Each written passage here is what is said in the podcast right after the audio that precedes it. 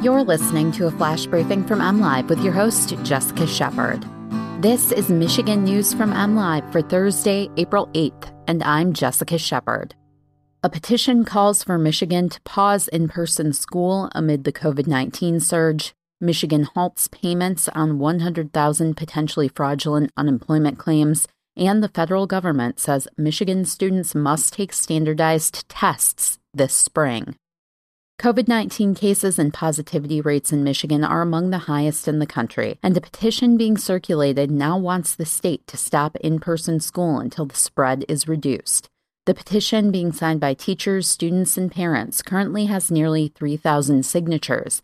It also has received support from groups like the Michigan Caucus of Rank and File Educators, Black Lives Matter Michigan, Detroit Area Youth Uniting Michigan, Detroit Heals Detroit, and MI Students Dream. Supporters of the petition want in person learning paused at Michigan schools until COVID 19 spread is reduced. It demands this pause happens on a per county level until there is an average of less than 20 COVID 19 cases per 100,000 residents in the past seven days. Michigan is averaging 5,900 new COVID 19 cases per day and 31 new deaths per day in the last week. It's on par with what the number of cases the state was experiencing in November before the Michigan Department of Health and Human Services instituted restrictions that have since been largely rolled back. There's been a dramatic increase in unemployment claims filed in the past week in Michigan, so state officials are putting up fraud protections in hopes of blocking out criminals. The Michigan Unemployment Insurance Agency has flagged about 100,000 claims, quote, likely filed by criminals, the agency said in a news release Wednesday. Payments to those accounts have been halted until the identity of each claimant can be verified. Most of the fraud is coming via the Pandemic Unemployment Assistance Program, which is paid for via temporary federal aid and not Michigan unemployment dollars.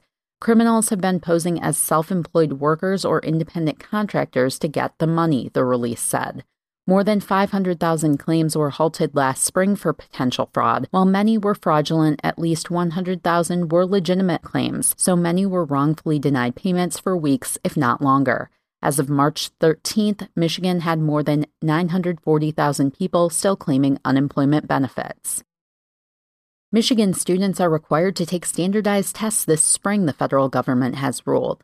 The U.S. Department of Education has denied the state's request to waive the requirement for the annual tests amid the COVID 19 pandemic, Michigan Department of Education officials said.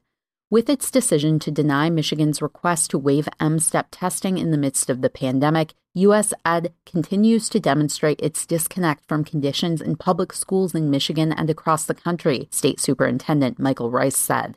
Last March, former U.S. Secretary of Education Betsy DeVos allowed Michigan to waive standardized testing for 2019 2020. The issue of state testing has been debated by education leaders. While the state teachers union and state superintendent argue the tests are not a good option for gauging student performance this year, others, like the Detroit Public Schools superintendent, argue that collecting data will help officials know how the pandemic has affected student learning.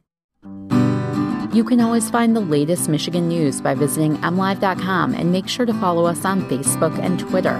We'll be back here tomorrow with more Michigan news from MLive. Thanks for listening and have a great day.